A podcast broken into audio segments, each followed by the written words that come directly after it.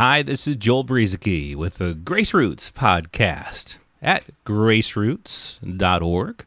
Just wanted to share a little snippet from a recent Growing in Grace podcast from Sunday, June 11th, 2017. The title of the podcast, Believers ID'd as Righteous Apart from Behavior. Here's a little snippet. I began to understand my identity in Christ that is not based upon my performance. It's not based upon my past record. It's not based upon my current performance record. It's not based upon what I may or may not do in the future. It's based upon the finished work of Jesus, the blood of Jesus.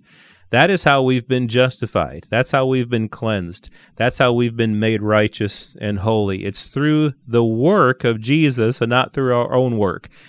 Coming to that revelation, coming to that understanding is so key in the lives of many people. I know a lot of Christians who suffer from depression, uh, anxiety, and fear, and a lot of it comes, unfortunately, from what they've learned in the church.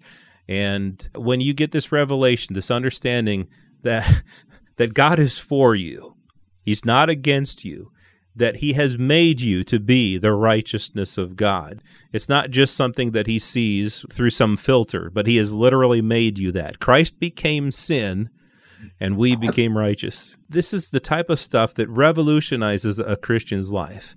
This has been the Grace Roots podcast at graceroots.org. Again, that's a snippet from a Growing in Grace podcast from a couple of weeks ago entitled Believers ID'd as Righteous Apart from Behavior. That was Growing in Grace podcast number 603. You can find all of those podcasts archived at growingingrace.org.